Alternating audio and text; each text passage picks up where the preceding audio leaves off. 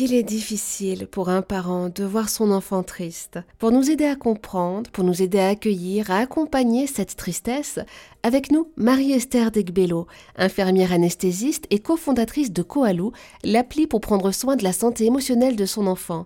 Bonjour Marie-Esther. Bonjour Eva.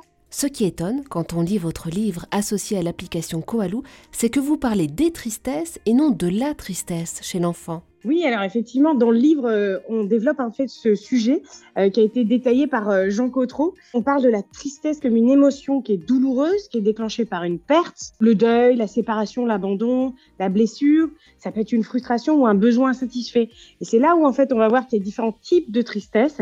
Elles peuvent être associées à un sentiment de désespoir, de chagrin, d'impuissance, d'inconfort ou même de déception, voire d'excitation en fait.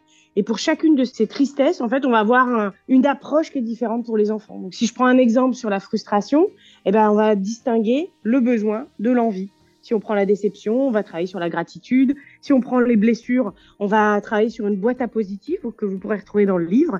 Et puis sur euh, le manque, on va travailler sur les objets et les outils transitionnels. Vous avez parlé de tristesse liée à l'excitation, mais l'excitation, normalement, c'est la joie de l'enfant qui se réjouit de faire un tour de manège, par exemple. Eh ben finalement, c'est un effet un peu euh, un effet contraire sur l'excitation. C'est euh, la tristesse de ne pas pouvoir réussir à accomplir ou assouvir ce besoin, cette excitation qui est derrière en fait. C'est ce que ça va générer derrière en termes de gestion de cette émotion. C'est ce temps d'attente entre le moment de exactement entre la pensée et la réalisation du, du souhait. Exactement. et ça peut, finalement, c'est un peu la gestion de la frustration, l'excitation. Vous allez être super excité, et puis bah, d'un seul coup, ah mince, je peux pas mettre en œuvre ce que mon excitation voudrait.